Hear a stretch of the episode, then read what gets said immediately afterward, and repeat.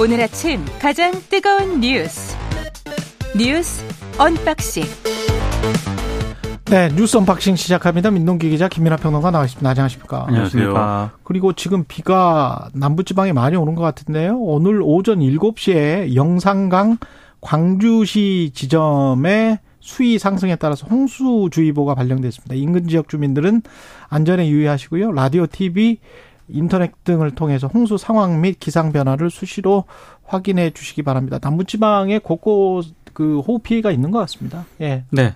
전북 지역에도 지금 호우특보 7개 시도군에 호우특보군요. 거기는 발견이 예. 저 발령이 됐고요. 부산에도 호우주의보가 발령이 됐거든요. 부산에도 호우주의보. 예. 그리고 도시마천 통제가 됐고 그리고 지금 뭐 경남 곳곳에는 침수가 많이 됐다고 합니다. 음. 그러니까 남부 지역 피해가 좀 극심한 상황인데 예.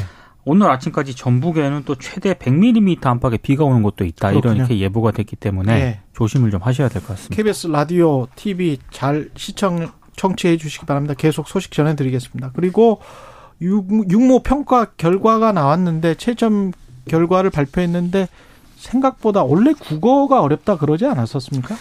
그게 좀 예. 이상하게 나왔습니다. 예. 국어 영역은 쉽고요. 예. 수학 영역이 어려웠던 것으로 지금 나왔는데요. 대통령실은 국어 비문학 그 이야기를 했었었잖아요. 그렇습니다. 예. 그래서 윤석열 대통령이 지난 15일에 에, 교과 과정에서 다루지 않는 문제는 수능에서 배제해야 한다면서 국어 영역의 비문학 지문을 지목을 하지 않았습니까? 예. 그 지목한 이후에 대통령의 지시가 6월 모의평가 출제 과정에 이행되지 않았다라고 하면서 음. 교육부 대입 담당 국장이 경질이 됐고요. 그리고 한국 교육과정평가 원장까지 사임하는 그런 상황이 빚어지지 않았습니까? 예. 좀 이상한 결과다라는 게 교육계 현장에서 일단 나오고 있습니다. 지금 6월 모의평가 채점 결과를 보니까 국어 표준 점수 최고점이 136점이었고 수학 최고점이 151점입니다. 이 표준 점수라고 하는 게 문제가 어려울수록 높아지는 점수거든요. 그렇죠. 그러니까 2017년 이후에 6월 모의평가 결과를 비교를 해보니까 국어는 가장 쉬웠고 수학은 가장 어려웠다는 그런 결과가 나왔습니다. 음. 아, 이런 모의 평가 결과는 정부의 수능 킬러 문항 배제 방침과 맞물려서 굉장히 관심을 끌었는데 에, 국어 영역 난이도가 예상과 달리 상대적으로 평이한 것으로 드러났기 때문에 어, 이른바 대입 담당 국장이 경질이 되고 평가원장이 사임해야 될 만큼 그런 사안이었느냐 이런 지금 논란이 좀 제기가 되고 있고요. 어찌됐든 어, 교육부는 시험 난이도와 킬러 문항은 직접적인 관계가 없다 이런 점을 다시 한번 강조를 하고 있고요. 어, 킬러 문항이 절대적 난이도를 좌우하는 건 아니다라는 입장을 밝히고는 있습니다. 하지만 그래도 좀 이상하다라는 그런 평가가 많이 나옵니다. 잘 이런 일련의 상황들이 잘 이해가 안 되죠.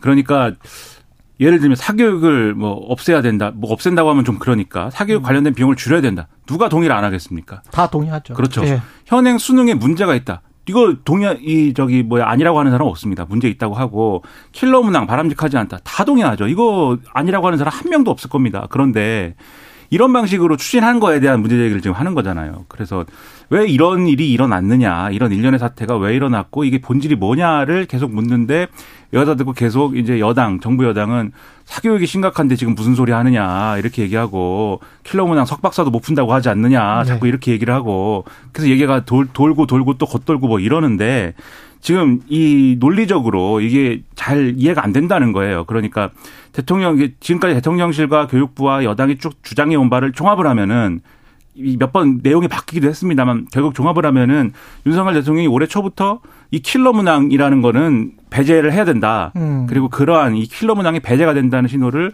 이번 6월 모의 평가서부터 보여줘야 된다. 이거를 강조를 했는데 실제 6월 모의 평가가 나온 문제를 보니까 아니지 않느냐?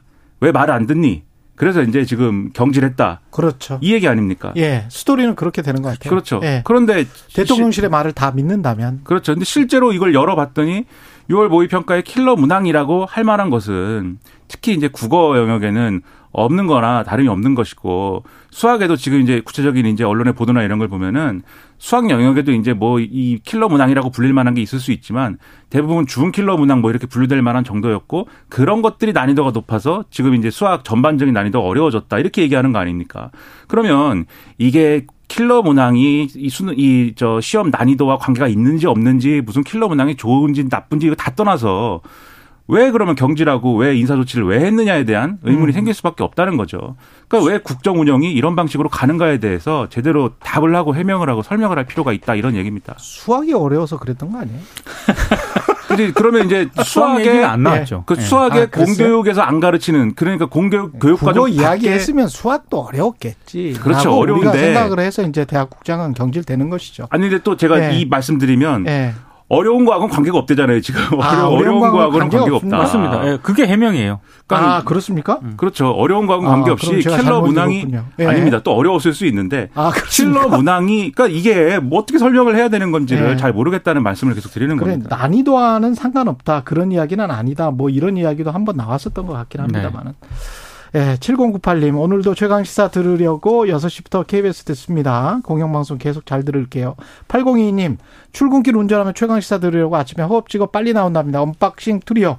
오늘도 좋은 이야기 부탁드립니다. 말씀하셨습니다. 지금 시간이 없고, 그 다음에 이조 장관이 이따 조금 이따 나오기 때문에 그 이야기는 좀 집중적으로 한번 여쭤볼게요. 이조 장관한테. IAEA는 7월 4일에 일본 오염수 관련한 보고서를 공개하기로 했습니다. 일주일도 안 남았네요. 예, 네. 일본을 방문을 합니다. 그래서 이 기시다 후미오 총리에게 후쿠시마 제1원전 오염수의 안전성에 대한 포괄적인 최종 보고서를 제출할 예정인데요.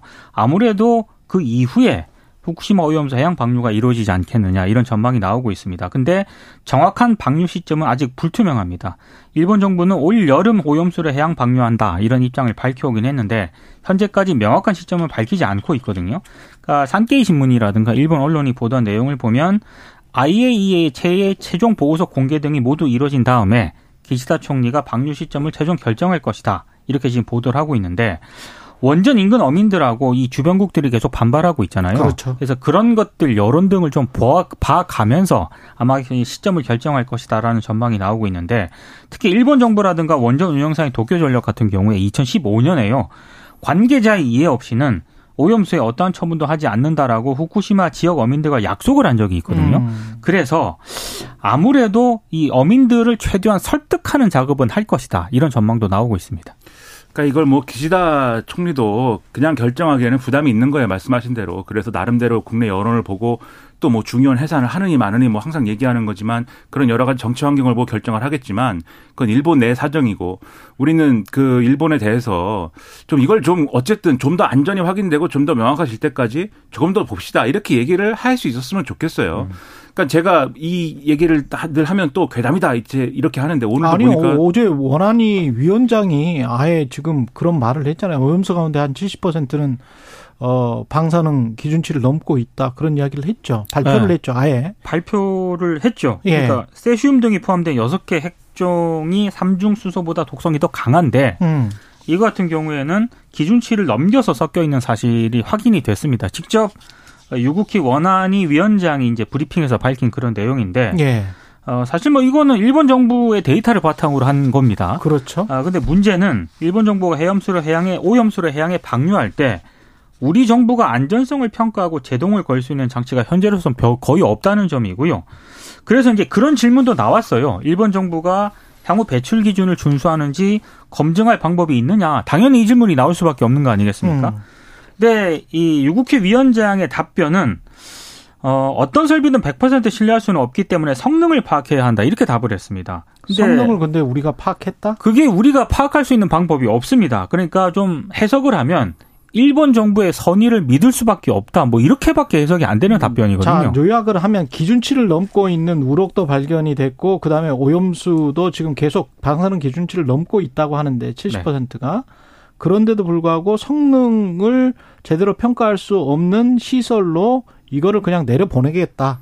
근데 정확히 이 맥락을 좀 설명을 하면 예. 이런 얘기예요. 이게 어 일본 언론에도 많이 보도가 된 사실인데 음. 알프스 처리하고 뭐 이런 과정에서 나온 이제 이 오염수 배출이나 이런 것들을 확인해 봤더니 방사성 핵종이 이 많이 배, 이 배출 기준 이상으로 확인이 됐다. 이게 이제 2019년 이전에 있었던 일이고 예. 2019년 이전에 그런 얘기가 있어서 그럼 일본 정부가 무슨 대안 대책이 있어야 될 거 아닙니까? 음. 아 그러면 두 번 정화하겠습니다. 세 번 정화하겠습니다. 이렇게 얘기를 한 거예요. 그렇죠. 그러니까 쉽게 얘기하면 정수기 물을 정수를 네. 했는데 정수기에 비유하는 것도 좀 안 맞긴 한데 예. 그렇죠. 정수기에 물을 이렇게 어 정수 정수를 했는데 이게 좀 오염이 덜 정화된 것 같습니다라고 했더니 그럼 정수기 두 번 돌릴게요 이렇게 얘기한 거거든요. 음, 그러면은 이 두 번 돌리면 그럼 이게 해소가 되는 거냐? 일단 일본은 해소가 됐다라고 얘기하고 IAEA는 그 부분에 대해서 괜찮은 것 같아요. 어, 음. 좀 믿을 수, 뭐, 못 믿을 건 아닌 것 같아요. 이 정도 네. 입장이고 최종 보고서가 어떻게 나오느냐에 따라서 확실한 이제 그게 갈릴 텐데 문제는 그러면 이 IAEA가 검사할 때는 이 괜찮을 수도 있지만 정수기에 자꾸 비유를 하지만 정수기 예를 들면 필터가 오래되면 갈아야 되지 않습니까? 그렇죠. 그 두 번씩 돌리면은 예를 들면 필터가 더 빠르게 오염될 것이고 더 고장이나 이런 것들의 어떤 사례도 늘어날 수 있고 그러면 상시적으로 이것을 알프스가 제대로 돌아가는지를 감시하고 검증해야 되는데 IAEA가 아마도 그것을 하겠다고 하겠지만 과연 그거 어디까지 우리가 그러면 어 정보를 공유를 받고 거기에 대해서 어 우리가 제어할 수 있는 통제할 수 있는 어떤 권한을 갖게 되느냐 이런 것들이 중요한 쟁점으로 남는다는 거죠. 그렇습니다. 그리고 예. 말씀드리면 이런 얘기하면 또 괴담이라고 자꾸 해서 또 말씀드리면 제가 이거 그러면 괴담이다라고 하는 이 후쿠시마 오염수 배출에 안전하지 않다라고 안전하지 않을 수 있다라고 하는 게 괴담이면 유력한 과학 저널이나 과학 관련 매체에서 이런 얘기는 아예 다루지 말아야 될 거 아닙니까? 그렇죠. 근데 제가 뭐 네이처 네이처라는 사이트가 있어요. 네이처라는 유, 네이처까지 찾아봤어요? 그 어, 제가 훌륭하네. 이제 네, 제가 예. 왜냐하면 정말 확인하고 싶어서 예. 해외 언론은 전혀 이 얘기를 하지 않고 있는 것인가? 과연 국내 언론과 국내 야당만이 괴담성 주장을 하고 있는 것인가 궁금해서 찾아봤는데 네이처라는 사이트에 가서 검색을 해보니까 음. 후쿠시마 waste water에 대해서 쟁점별로 설명해 놓은 그런 기사가 있는데 예. 우려도 있다라고 하면서 우리가 계속 얘기하는 우려들 있지 않습니까? 다 쟁점을 설명해 놨습니다. 거기서 그 네. 오스트레일리아 기자가 그리고 네이처뿐만이 아니라 내셔널 지오그래픽이라든지 이런 데서도 다 과학자들이 이런 우려를 한다. 그러니까 안전하다는 과학자도 있고 아니라는 과학자도 있다. 이렇게 보도를 한단 말이에요. 그럼 맞습니다. 이거는 예. 최소한 괴담은 아니지 않습니까? 그렇습니다. 괴담 얘기는 그만하자 이렇게 또 예. 말씀드립니다. 그리고 좀 더 공정한 보도를 찾고 싶으시다면 2021년 4월 12일 오염수 방류를 결정한 날입니다. 그때 어, 조선 중앙 동아일보 한겨레 경향 그리고 KBS MBC 보도를 보시면 거의 똑같이 굉장히 우려하고 있고 과학자들이 지적을 하고 있는 그런 사실들을 쭉 나열을 하고 있거든요. 그리고 난 다음에 지금 KBS 보도는 똑같습니다. 그때와 지금 지금과 2년 전. 근데 어떤 신분들은 달라졌어요. 그게 2년 동안에 갑자기 일본이 기술이 급진전한 건지 그걸 확인을 한 건지 과학적으로 검증이 된 건지 아니면 정치적인 건지 그거는 2021년 4월 12일 전후 12일부터 13일까지 한 일주일치의 신문과 방송 KBS도 지금 인터넷에 있으니까요. 한번 확인해 보시면 어 이게 통시적으로 공정성을 검증하는 방법입니다. 한번 확인해 보시면 좋을 것 같습니다. 대표적으로 조선일보인데요. 네. 오늘자 신문에도 뭐 괴담이라든가 음. 뭐 이런 거를 뭐 일부 정치 세력이라든가 일부 시민단체가 조장을 하고 있다라고 많은 지면을 하나에서 썼는데 2021년 계속, 4월 예. 12일 13일에 조선일보를 보면 조선일보가 괴담의 유포지예요. 맞습니다. 오늘 예. 신문 넘기는데 안 끝납니다. 계속 음. 넘기는데 괴담의 유포지는 조선일보죠. 그때는 그러면. 왜 그렇게 썼을까요?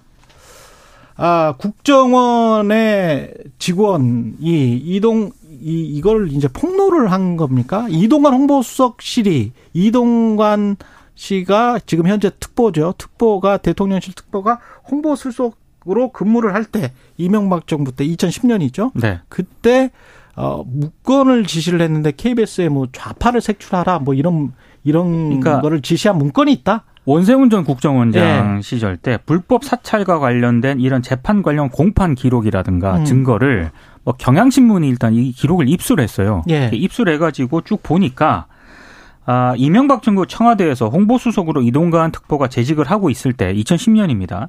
홍보수석실이 국정원에 KBS 내 좌편향 인사를 파악하라 이렇게 지시한 것으로 일단 확인이 됐습니다. 그래서 실제로 이 국정원 문건에 따라서 KBS 일부 간부의 보직이 변경이 됐고요. 이 이- 이동관 특보가 청와대에 재직하고 있을 때 KBS 조직 개편에 관여한 그런 정황이 음. 국정원 문건 그리고 국정원 간부의 검찰 진술 조서를 통해 확인이 됐다라고 하는 건데 실제로 국정원 이 기록 등을 보면은요. 국정원이 2010년 6월 3일 KBS 조직 개편 이후 인적 쇄신 추진 방안 문건을 작성을 해서 이걸 당시 청와대 홍보수석실에 보고를 하는 걸로 되어 있거든요. 예. 이 보고 문건 우측 상단을 보면 어, 홍보수석실 홍보수석실. 요청사항이라고 이렇게 명시가 되어 있고요. 5월 28일 홍보수석실 요청사항. 예. 그리고 예. 하단 배포 대상에는 홍보수석이라고 명시가 되어 있습니다.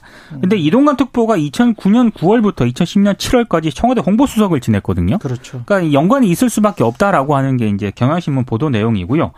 해당 문건을 국정원 직원이 작성을 했고 이 직원이 검찰 조서 조사를 받습니다. 그래서 검찰 진술 조서를 보니까 이동관 특보의 개입 정황이 또 이렇게 나와 있- 나와 있는 것으로 확인이 됐고요. 어, 이런 부분이 있습니다.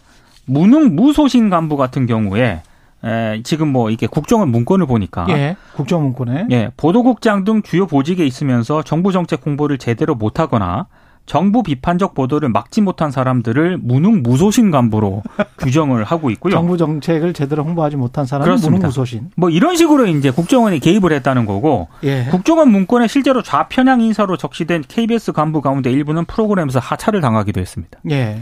그러니까 이게 이제 뭐 경향신문이 이 재판에서 나왔기 때문에 단독 보도 이렇게 달아서 하긴 했습니다만 과거에 나왔어. 나왔죠. 그렇습니다. 근데 국정원이 근데 이- 이게 이제 확실한 건 홍보 수석실 요청 사항 그렇죠. 요 부분만 지금 그렇죠. 유한 팩트예요. 맞습니다. 그렇죠. 요게 이제 국정원이 공영방송에 대해서 이러저러한 일을 했고 그게 왜 그렇게 됐고 어떤 결과가 됐고 그다음에 그 주변에서 어떤 일들이 일어났는지 사실 그 당시에 다 보도를 하고 굉장히 뭐 온갖 얘기가 다 나왔습니다 그때 그랬죠. 황당한 얘기 많았는데 그거 다 모아가지고 얘기하면 한 시간 걸려요. 근데 그 특집 한번 할까요, 우리?